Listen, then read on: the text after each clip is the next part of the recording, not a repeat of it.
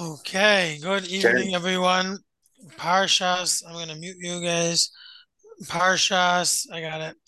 Parshas Ki Sisa Tafshin Pei Dalet 2024. In the blue Chumashim, the Parsha starts on page 484, 485. Um, the basic themes of the Parsha. The Torah starts off with a commandment to count the Jewish people by way of half coins, half shekel coins. And there is a, a big uh, to do about that, a lot of different discussions in the many, many, many um, discussion points and all the commentaries about that.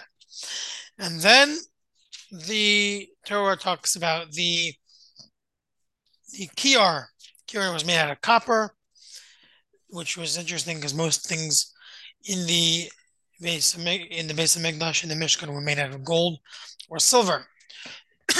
or the vessels uh, specifically were made out of gold and silver, and the kior was different. It was made out of a special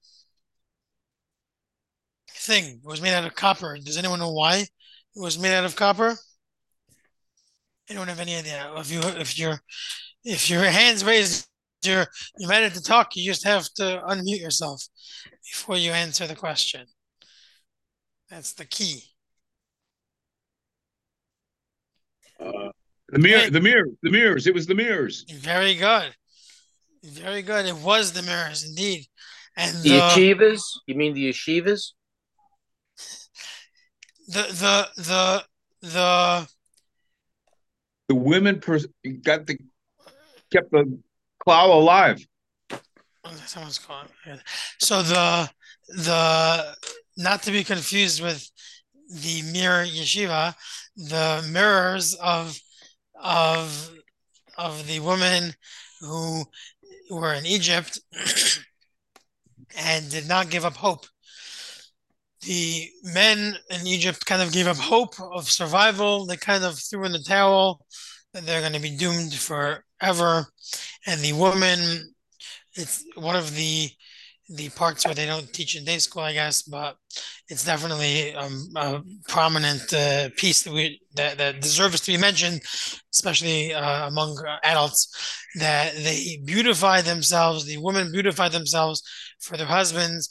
Even though it was late at night when they came home after 18 20 hours of back-breaking labor the women came out and tried to get their husbands to continue on and to have another generation of the jewish people because the husbands were kind of giving up and the women persevered. Another one of the string of events in these parshios where the women for whatever reason um, stayed stronger and truer to the Torah and to God Himself than the men did. And that's why these mirrors were used to to, to for the kior for the the laver, which is the the water basin to wash your hand, wash the kohanim's hands, and that's why even though it was made out of copper and it wasn't um, nothing, none of the other vessels were made out of copper. This was special because this copper was unique and special because it served a tremendously important purpose in Egypt. did it lead to them? Did that lead to them creating the song of the sea? See, like mirrors, I can see. Yeah, no, it's funny. No, you're, you're you're right. You're making a joke because because when the, the the sea, but the reality is it's not it's not a joke because that's because the Rashi over there, see, sometimes you make jokes and they're actually true. Rashi by the, over there say something very, you know what Rashi says? Rashi says, who was the one who first started to sing? It was Miriam. Miriam. Why Miriam?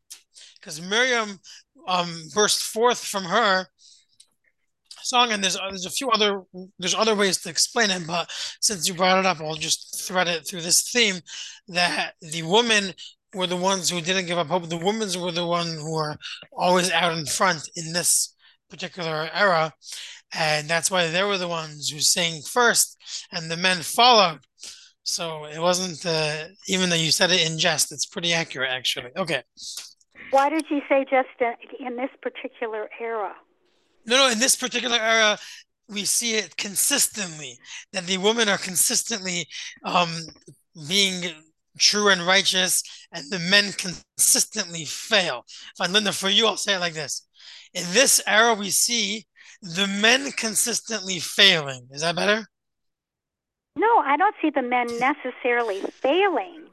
You know, I don't think the men failed, but I think the women the women were were stronger in certain ways and it continues to this day.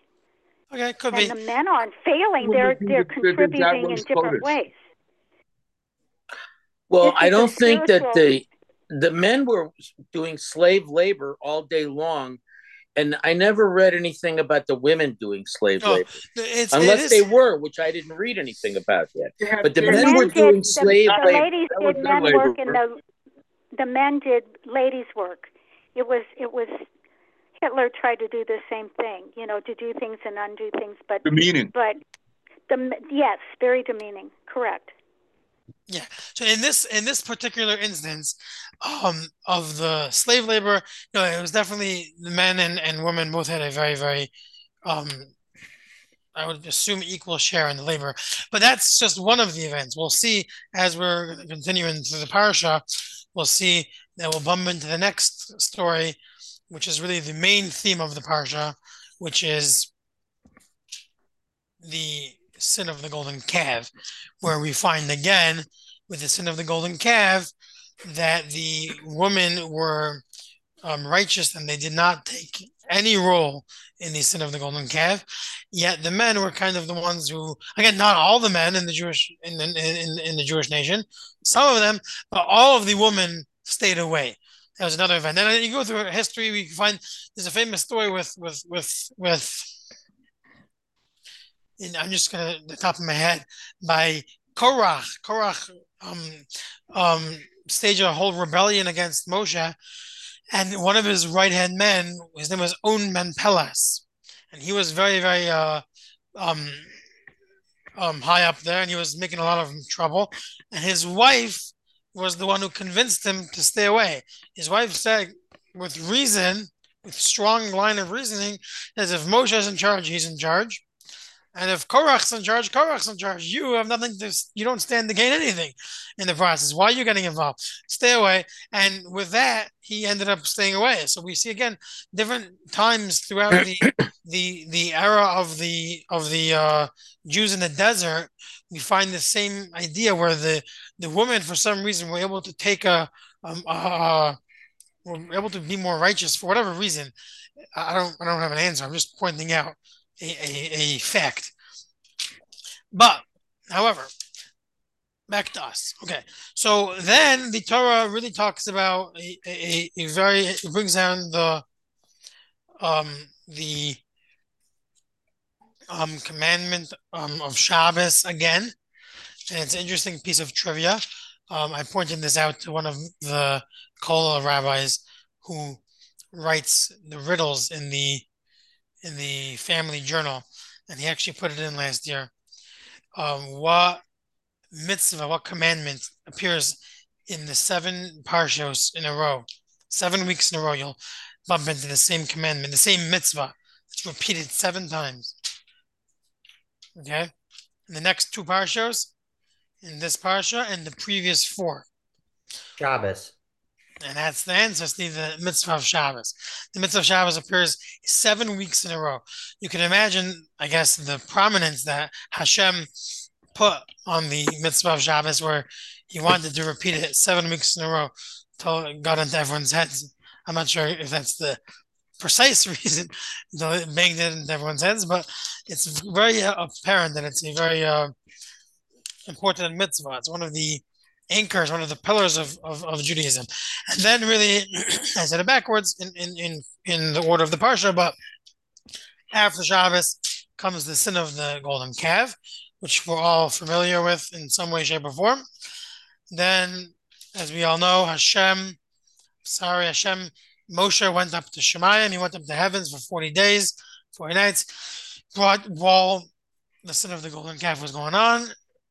He comes down, he destroys the luchos He throws the luchos on the floor, and we find that Hashem later on, all the way at the end, Hashem gives him a yasher koach. Hashem says, "Thank you for breaking the luchos." That was the sometimes when we break something, when we destroy something, it's the the best way to rebuild. When someone breaks a finger or, or arm, and he doesn't get it healed, doesn't get a cast, and it heals, and it heals uh, sideways or heals back some improperly. Hashem, not Hashem. In my example, then sometimes you have to go to the hospital and they'll re-break the bone to put it back to the right spot to, in order to to to put it in a cast and make it better again. Sometimes we we do it like that. Sometimes that's how it works. Now, in the spiritual world, it, it can it can be like that as well. When Hashem recognized and when Moshe recognized that the Jewish people sinned and they weren't worthy, the the the desecration of Hashem's name was so so bad that the destruction of the Luchos was in fact a greater Kiddush Hashem, as it were, than if he would have kept the Luchos. And there's a lot of midrashim about this, that the letters actually floated up to heaven, and he actually, it was actually just a big stone when he threw it on the floor. It had no, it lost all of its holiness, because the holiness kind of drifted up to, to heaven. And then God um, introduces, after Moshe pleads with him, um, with God to, to, to forgive the Jewish people, God introduces the very good the 13 attributes of mercy. 13 attributes of mercy in Hebrew are called the Yud Gimel Midos Shel Rachamim. And Hashem, he brings out the second tablets, the second um, luchos, and I think I finished the parsha basically.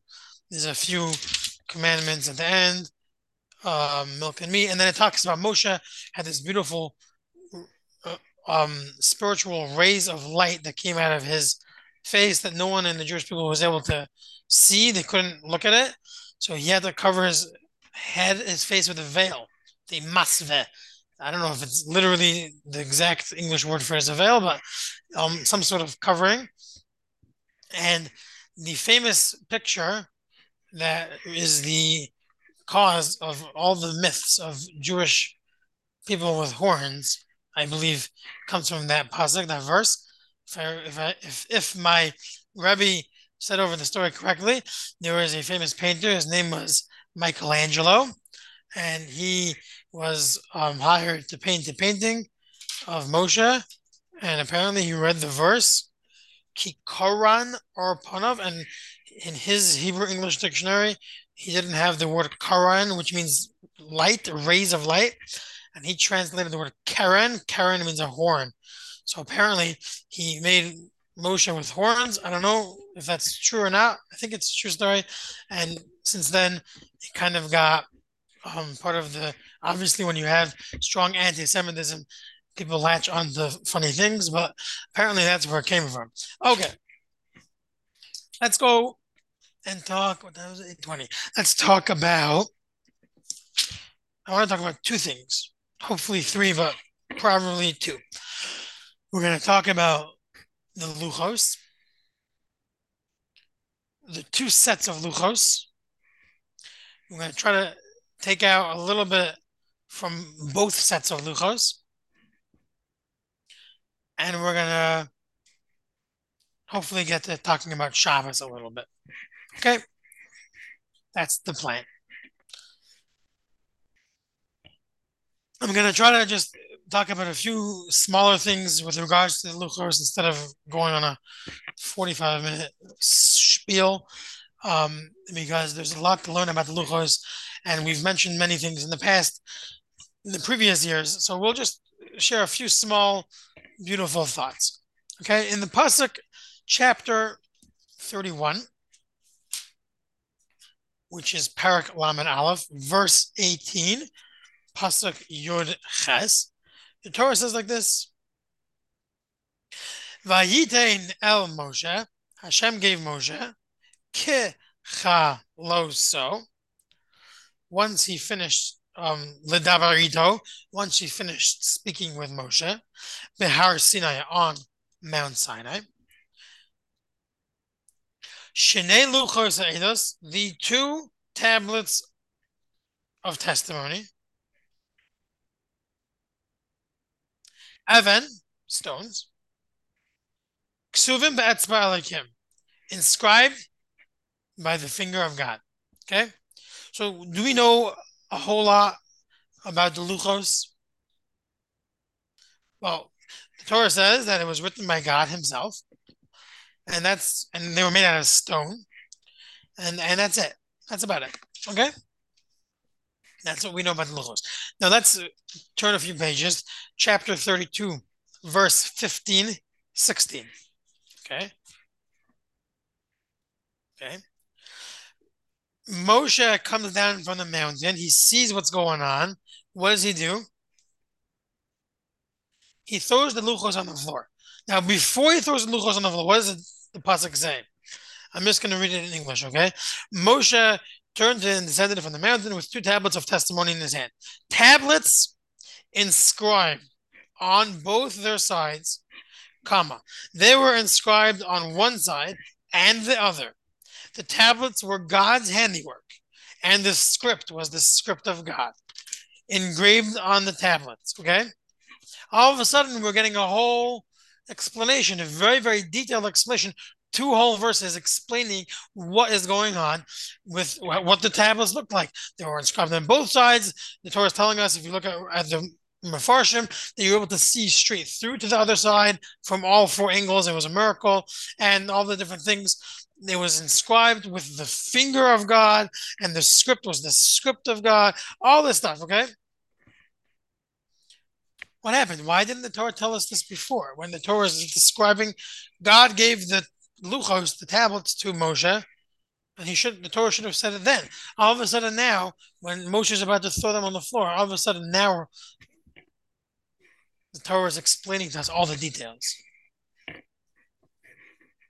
So the this the Shemen Hatayv, one of the the later, um, it's like a pretty um, classic sefer um, book written on Chumash.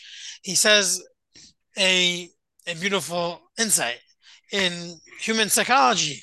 He says like this. He says when you have something and Hashem gives you something, or a parent gives you something, or a friend, or we have it um, in different areas in our life, we tend to take them for granted. And we tend to, all of a sudden, as soon as you get something often enough, you tend to assume it's going to be a given. And all of a sudden, what happens? All of a sudden, someone takes it away. And all of a sudden, you go, Ooh, I wish I would have appreciated it when I had it. So the Torah is trying to highlight this to us. The Torah is trying to tell us in the beginning, Hashem gave the tablets to Moshe. What were the tablets? Oh, tablets.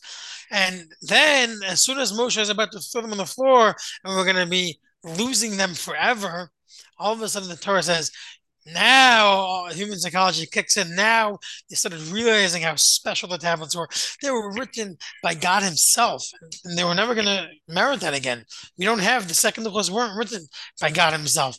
The second Luchos, as we're going to see, was written by by Moshe. It was a whole different level of holiness. It wasn't the same level. So we tend to take things for granted. It reminds me of a famous story, which I'm assuming is a true story. It's a Hasidic story. If it's not a story, it's a parable but I think it's a good story. Once upon a time, there was a rabbi.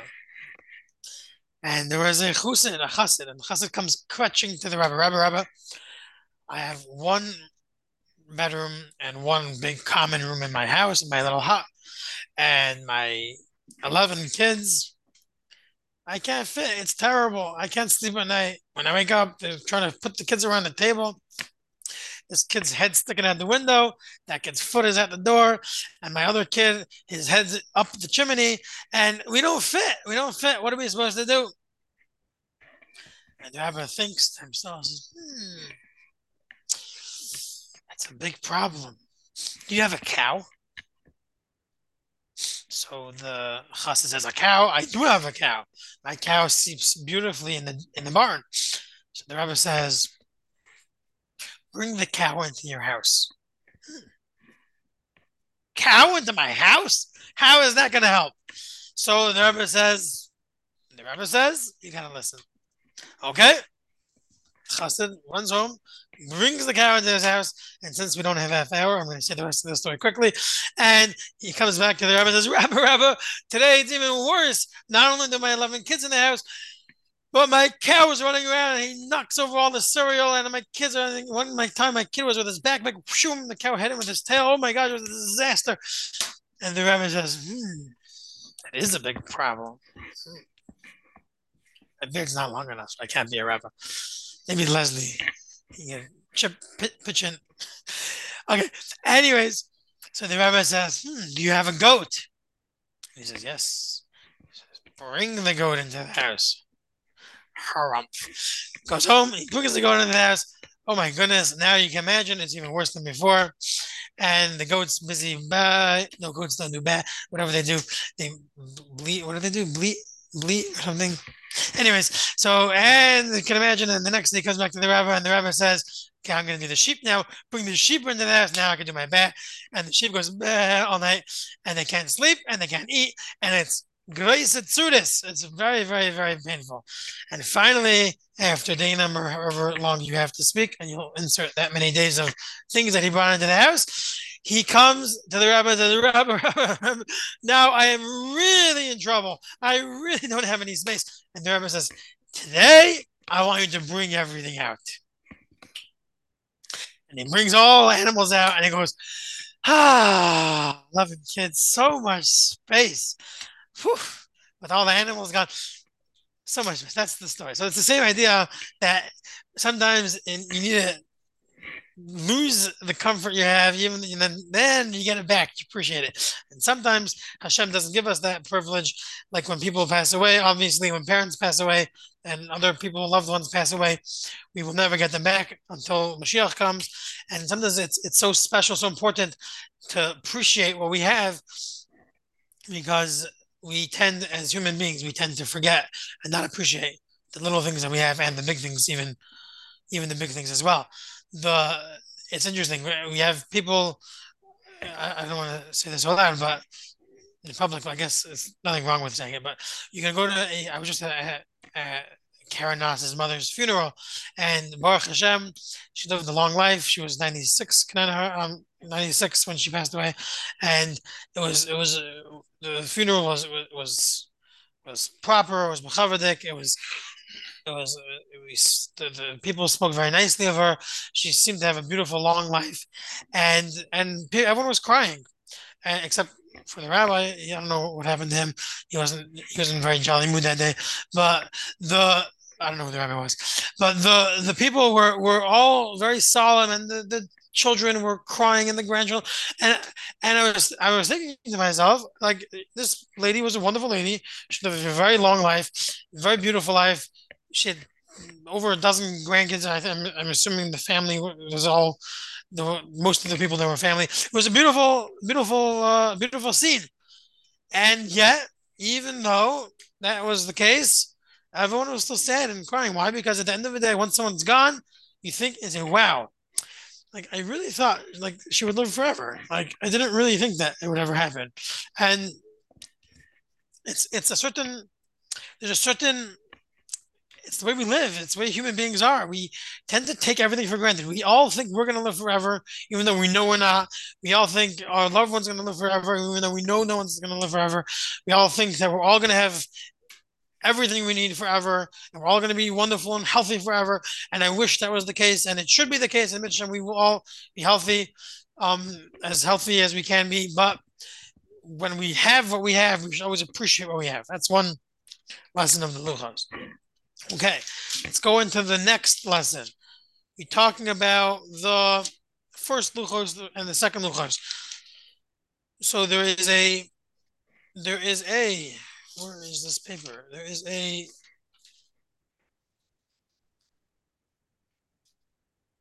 Rabbi, is this they say they're different words in I guess we're in Exodus, uh, and then in Deuteronomy, is that No, the no, this is something else. This is something else. Ah. There's actually, it's actually very interesting. You, you bring up a very interesting point, which is that in the Torah's wording of the Luchos, which is earlier on, a couple weeks ago, and the Torah's wording in when the Torah repeats everything in, I guess you call it in, in, in Devarim, in Deuteronomy, um, they have different words, and the Torah actually says the the Midrashim tell us that miraculously, whatever that's supposed to mean, the Torah, the, the Luchos actually said both, and you're able to read them both. Like it says, Zachar Esrom Shabbos Lekajai, remember the Shabbos, this Shabbos, and it says Shomer. You should watch, you should guard Shabbos or watch Shabbos. The Torah mm-hmm. says Zachar v'Shomer b'dibur echad. They were said in one utterance, and it was written on the luchos as one thing. I don't know what that's supposed to mean. It was a miracle, and I don't, I can't perceive miracles, but that's what it was. Rabbi, the words of the Torah were given before the words were written on the stones. Is that correct? Yeah, because because Moshe had to go up for forty days and forty nights after the revelation at Mount Sinai. So the revelation of Mount Sinai happened on on on. If you do the math, it adds up the the the seventh day of of Sivan, and then forty days later was um should be Shivas of Tammuz, which is a fast day, and then there was a space in between, and then on Rosh Chodesh Elul, he goes up for the second time for 40 days. And as anyone knows, anyone know what's 40 days after Rosh Chodesh Elul? I'll give you a hint. A month is 30 days. So let's jump on to the next month. What's 10 days later is Yom Kippur. So we actually got the second set of luchos on Yom Kippur itself, which is a very interesting thing. We spoke about this last year. I'm not going to have time to talk about it this year. Why we celebrate the giving of the Torah on Shavuos, which is the Torah, the luchos, the commandments that didn't last. We should be celebrating it on Yom Kippur, which is the tablets, the luchos that we that we that we have, and that's not a discussion. Was like, Leslie, go for it. Um, Rabbi, the when, first- when most And again, I Sorry. called on Leslie first, so Leslie say. the first the first set of luchos that were destroyed um when the letters go up to Shemayim, is that supposed to signify that they have lost their kedusha? Well, the, the, no, the letters retain their kedusha. That's why they went heavenward. But the, the luchos tablets, lost yes. their in, so the luchos lost their kedusha when the letters went up to Shemayim. in, in some form, it still Okay. retains some of it.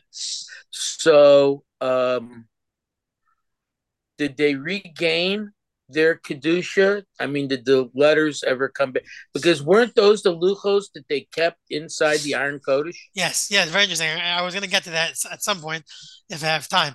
But so, really, that's part of the, the question, which is so, something we're going to talk about. So I'll, I'll answer it hopefully in the in the process. So I'm not going to answer Okay. that directly now. Yeah, Linda, what's your question?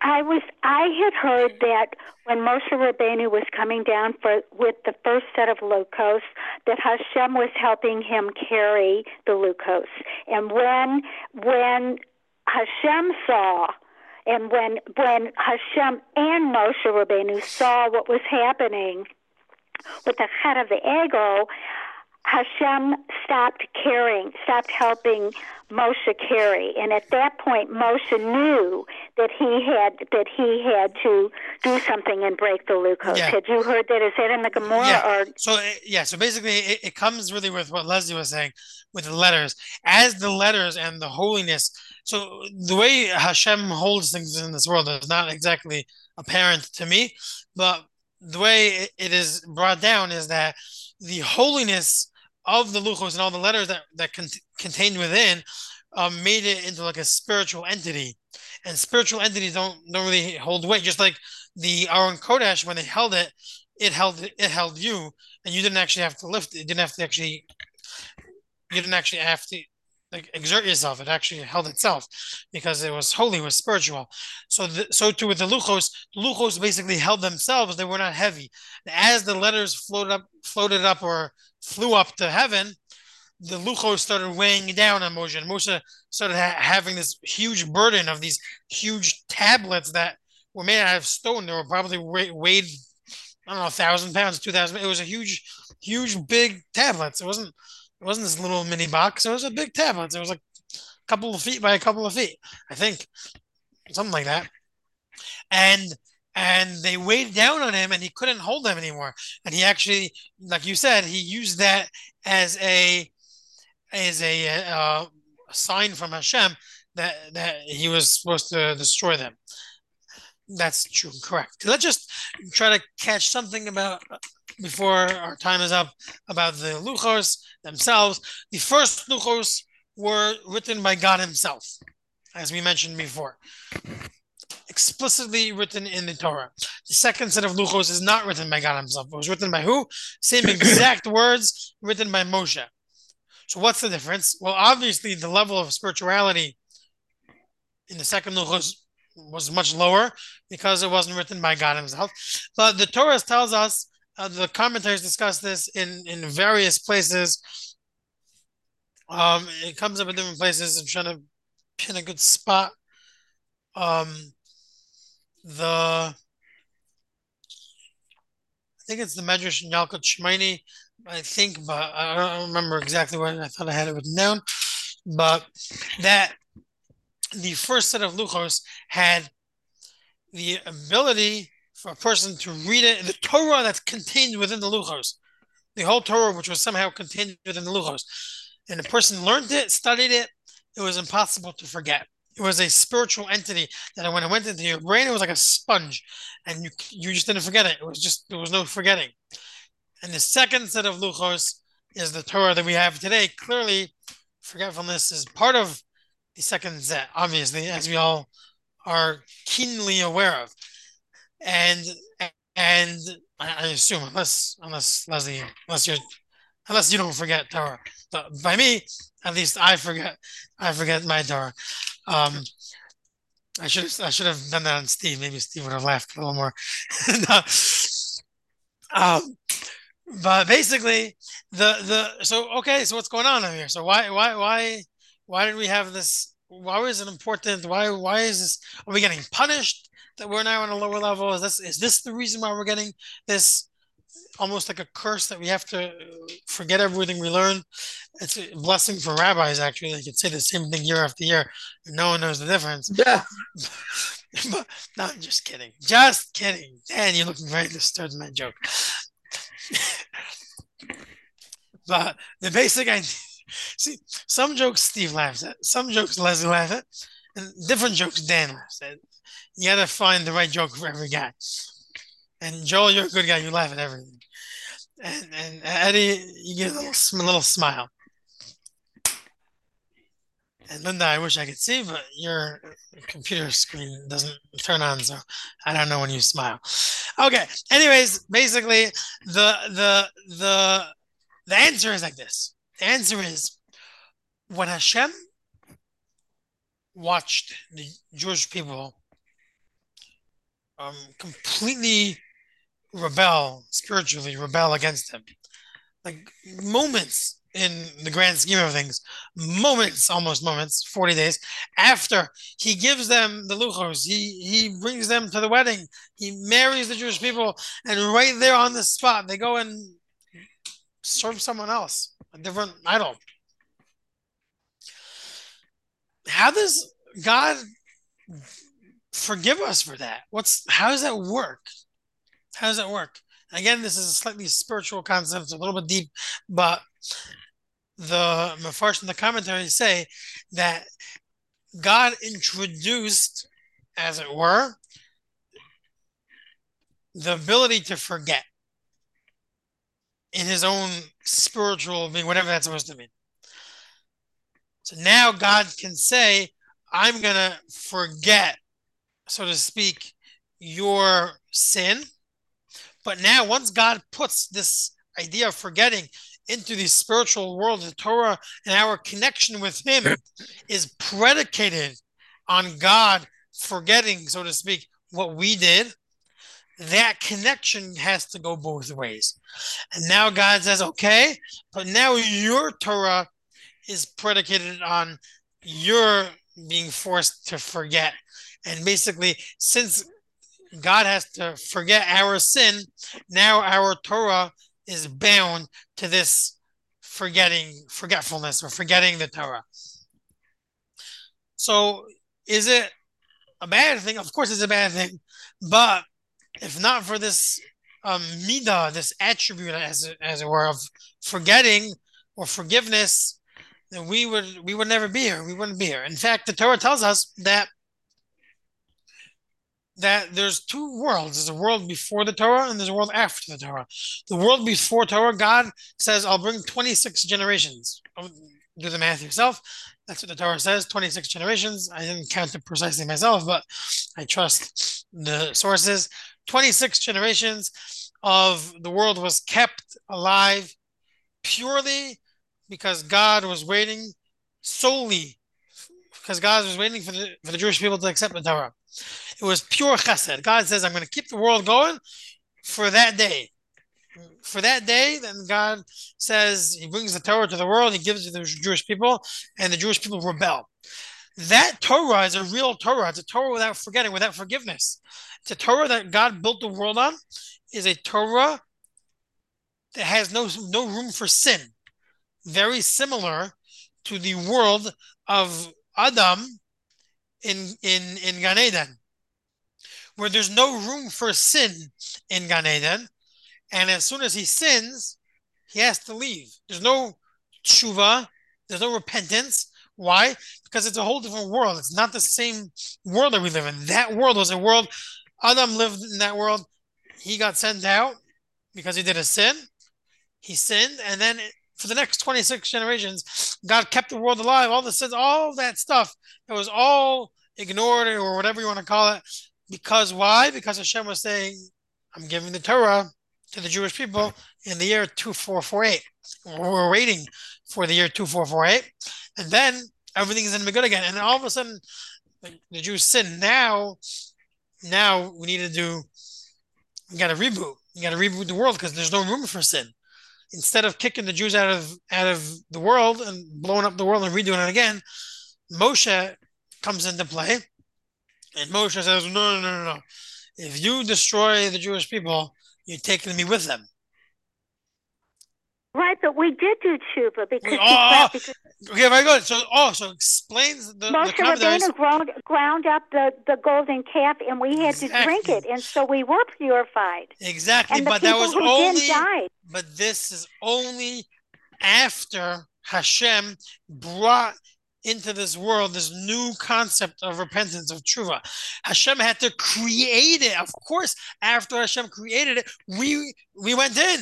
We did tshuva, we did repent. Of course, that's what happened afterwards. But Hashem actually had to create a new version of the world with this idea of repentance. It, didn't exist before. So you're going to tell me what do you mean?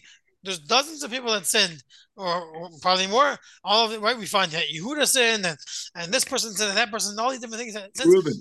Reuben sinned. Many people sinned. However, the there is a slight difference between the repentance that was before and after. The repentance that was before was again, there's two things here. That the Torah, the, the world was was was was expected to to live on regardless of sin until the accepting of the Torah. It was pure chesed from Hashem. Hashem says, I'll disregard anything that happens in this world. Whatever happens is okay because my people, my children are going to accept the Torah. So whatever happens is good as long as they accept the Torah, and then life's bliss, life's good, right? And then they no, accept. but he the, never forgave us. He never forgave us for Adam completely for Adam and Chava, right? That's something in, we're still working on. So exactly, if he did that, then why? Exactly. I don't so understand. That was, my, that was my other point. I said the only other time we found this was when, was when Adam was in Gan Eden. Right. Adam was in Gan Eden. He got banished. Why? Because he was living in that world. In that world in Gan Eden was existed in a place without any any mistakes. It was a perfect world. There was no mistakes.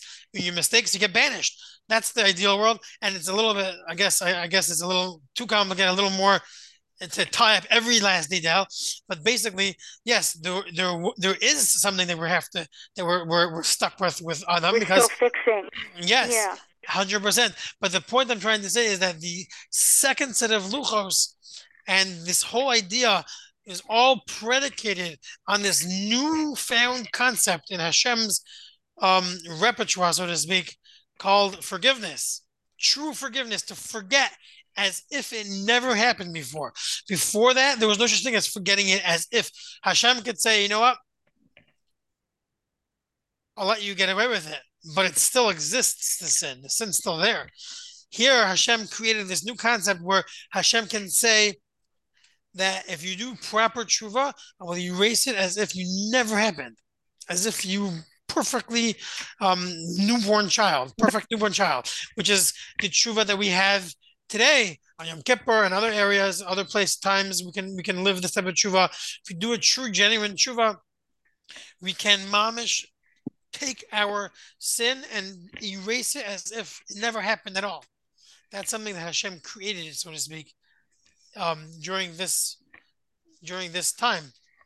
And I think I'm going to end with that because it's over time. I didn't talk about Shabbos, but I'm very happy that we had a lively class today. So I think that, one second.